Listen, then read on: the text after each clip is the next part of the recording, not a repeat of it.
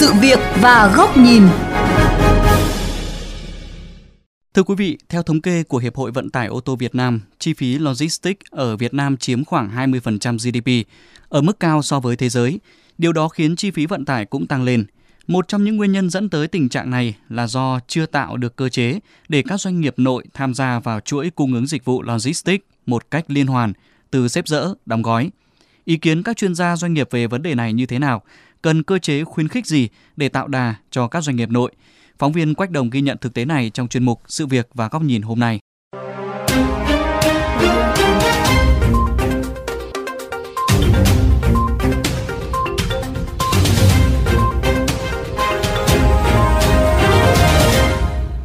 Thưa quý vị, phân tích những điểm yếu của các doanh nghiệp logistics ở Việt Nam, Phó giáo sư tiến sĩ Hồ Thị Thu Hòa, Chủ tịch Hiệp hội Đào tạo Logistics cho biết, mặc dù các doanh nghiệp Việt Nam chiếm hoàn toàn ưu thế về dịch vụ kho bãi, xếp dỡ, vận chuyển nội địa, nhưng do thiếu sự liên kết giữa các loại hình dịch vụ, nên các chủ hàng lớn thường ưu tiên sử dụng các dịch vụ logistics chọn gói, từ khâu thu mua nguyên liệu đến xếp dỡ, vận chuyển thành phẩm.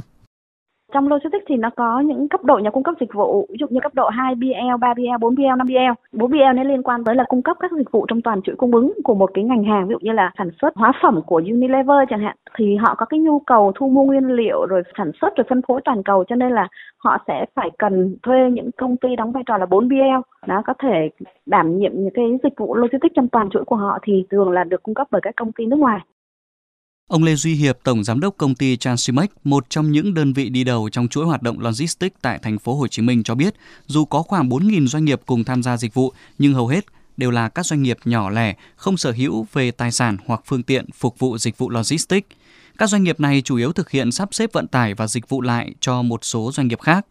Trong khi đó, với loại hình dịch vụ này, việc thiết lập cơ sở vật chất hạ tầng là điểm yếu quyết định thành bại của doanh nghiệp cũng do các cái doanh nghiệp vừa và nhỏ nhiều, cho nên là cái tiếp cận vốn cũng hạn chế, rồi là cái đầu tư trong lĩnh vực logistics nó cũng hạn chế. Bởi vì đã làm logistics là phải có cơ sở vật chất, ví dụ như muốn vận tải phải sở hữu đội xe, muốn vận tải đường biển phải có sở hữu đội tàu. Ông Nguyễn Tương, Phó Chủ tịch Hiệp hội Logistics Việt Nam cũng cho rằng, thời gian qua, dù ngành Logistics Việt Nam đã có bước phát triển nhanh và mạnh, trở thành một trong những ngành có tiềm năng phát triển đối với nền kinh tế. Tuy vậy, thực trạng ngành Logistics vẫn còn những điểm nghẽn, trước hết là về hạ tầng, khi nguồn vốn đầu tư chủ yếu tập trung vào đường bộ, hàng không. Hạn chế lớn nhất của dịch vụ logistics hiện nay là vấn đề kết cấu hạ tầng phục vụ cho ngành dịch vụ logistics còn nhiều cái khâu, nhất là cái khâu về vận chuyển hàng hóa bằng đường sông và đường sắt. Ngay trong lĩnh vực vận tải, một trong những yếu tố cấu thành chi phí logistics, ông Nguyễn Văn Quyền, Chủ tịch Hiệp hội Vận tải ô tô Việt Nam cho rằng, hiện nay để giảm chi phí vận tải, việc tổ chức hoạt động vận tải phải rất khoa học, từ việc tận dụng tối đa các ưu thế vận tải thủy, đường sắt, tận dụng chiều hàng, chiều đi, chiều về hợp lý. Muốn có hàng chiều đi, chiều về một cách hợp lý thì thị trường vận tải phải minh bạch, các chủ hàng phải công bố nhu cầu vận tải, tham gia sàn giao dịch vận tải, thậm chí đấu thầu để tìm được nhà vận tải có giá thành hợp lý nhất. Điều này cần chính sách điều tiết của nhà nước. Chứ bây giờ là cái đó nó còn bị buông lỏng. Các chủ hàng với lại các cái nhà vận tải bị cắt cứ ở từng cái khu vực ở mỗi nhà vận tải này có một số những cái chủ hàng mà họ thường xuyên họ có liên hệ rồi thân thiết với nhau đấy cho nên nó bị chia cắt ra cho nên là cái tổ chức hoạt động vận tải nhất là nó chưa có hợp lý chưa có khoa học các ý kiến cũng cho rằng những điểm yếu hạn chế trong việc phát triển chuỗi hoạt động logistics tại Việt Nam khiến lĩnh vực này dù có tốc độ phát triển khá mạnh, song có đến 75% thị phần thuộc về các hãng nước ngoài. Trong khi đó, dù có số lượng doanh nghiệp lớn, nhưng giá trị gia tăng trong chuỗi hoạt động này chưa đáng kể so với các doanh nghiệp ngoại.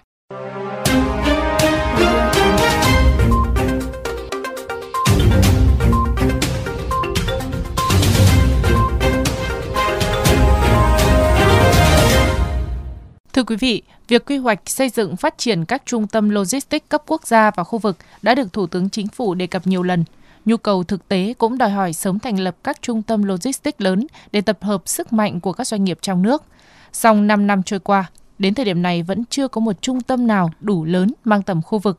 Đó là một trong những lực cản khiến các doanh nghiệp trong nước yếu thế ngay trên sân nhà. Mời quý vị đến với góc nhìn này của VOV Giao thông có bình luận với nhan đề Thiếu bột, khó gột nên hồ. Nếu nhìn vào tốc độ tăng trưởng của thị trường logistics tại Việt Nam ở mức 14 đến 16% với khoảng 4.000 doanh nghiệp tham gia, doanh thu khoảng 40 đến 42 tỷ đô la Mỹ một năm, sẽ có ý kiến cho rằng đó là thị trường rộng lớn cho các doanh nghiệp Việt Nam phát triển.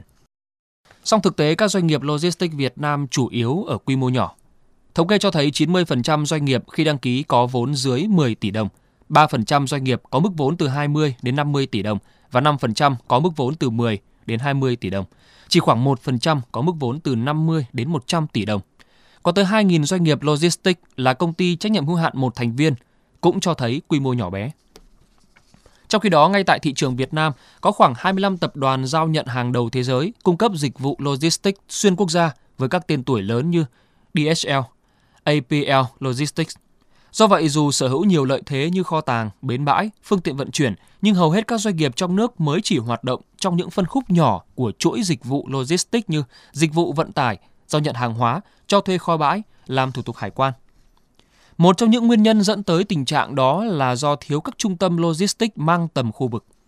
Từ năm 2015, Thủ tướng Chính phủ đã ban hành quyết định số 1012 với mục tiêu hình thành 7 trung tâm logistics hạng 1, hạng 2 và một trung tâm logistics chuyên dụng gắn liền với cảng hàng không địa bàn, khu vực miền Trung và Tây Nguyên 5 trung tâm hạng 1 và hạng 2, miền Nam 5 trung tâm. Tiếp đó năm 2017, Thủ tướng Chính phủ tiếp tục ban hành quyết định số 200 về việc phê duyệt kế hoạch hành động nâng cao năng lực cạnh tranh và phát triển logistics Việt Nam đến năm 2025, khẳng định quyết tâm phát triển lĩnh vực dịch vụ logistics với các mục tiêu xây dựng các trung tâm logistics cấp khu vực và quốc tế, nâng cao hiệu quả kết nối giữa Việt Nam với các nước, đưa Việt Nam trở thành một đầu mối logistics của khu vực. Tuy vậy đến thời điểm này, dù cả nước có 45 trung tâm logistics tại 9 tỉnh thành phố, nhưng đa phần là các trung tâm logistics hạng 2, cấp vùng, chưa phát triển đúng định hướng tại quyết định số 1012 là phát triển các trung tâm cấp 1, cấp quốc gia để trên cơ sở đó phát triển các trung tâm hạng 2. Ngay như tại thành phố Hồ Chí Minh, nơi chiếm đến 70% doanh nghiệp logistics của cả nước, nhưng cũng mới thông qua đề án phát triển logistics thành phố Hồ Chí Minh đến năm 2025, tầm nhìn 2030. Còn tại Hà Nội, đến thời điểm này cũng chưa quy hoạch được quỹ đất dành cho trung tâm logistics đủ lớn mang tầm khu vực. Việc thiếu các trung tâm logistics cấp 1 không chỉ khiến các trung tâm cấp 2 phát triển thiếu định hướng, mà bản thân các doanh nghiệp hoạt động trong lĩnh vực này cũng gặp nhiều trở ngại. Vốn dĩ nếu có các trung tâm logistics cấp 1 tập trung, các doanh nghiệp trong nước sẽ có một địa chỉ để cung cấp dịch vụ sở trường, tạo điều kiện cho các doanh nghiệp vừa và nhỏ khi họ có khả năng khai thác kho bãi, xếp dỡ, đóng gói bao bì, tập hợp lại thành một chuỗi các dịch vụ logistics thích hợp thay vì phân tán khắp nơi. Mỗi doanh nghiệp cung cấp một dịch vụ, còn chủ hàng phải chạy long vòng tìm kiếm, khiến chi phí sản phẩm tăng cao, giảm sức cạnh tranh của sản phẩm. Thị trường logistics được dự đoán sẽ tiếp tục đà phát triển mạnh mẽ trong thời gian tới khi nhu cầu xuất nhập khẩu hàng hóa ngày càng tăng. Đó sẽ là cơ hội cho các doanh nghiệp nội tìm kiếm cơ hội phát triển và lớn mạnh. Nhưng để nâng tầm và tiếp sức cho các doanh nghiệp trong nước, không thể thiếu những trung tâm logistics đủ tầm làm đầu tàu để tập hợp các doanh nghiệp cùng tham gia cung ứng dịch vụ, góp phần làm cho chuỗi dịch vụ được tối ưu hóa, tăng sức cạnh tranh. Còn nếu tiếp tục cách thức làm ăn nhỏ lẻ, thiếu liên kết như hiện nay, không chỉ vượt mất cơ hội phát triển mà bản thân các doanh nghiệp logistics vẫn chỉ cạnh tranh lẫn nhau, thậm chí làm thuê cho chính các doanh nghiệp nước ngoài trong cùng lĩnh vực và đánh mất thị trường ngay trên sân nhà.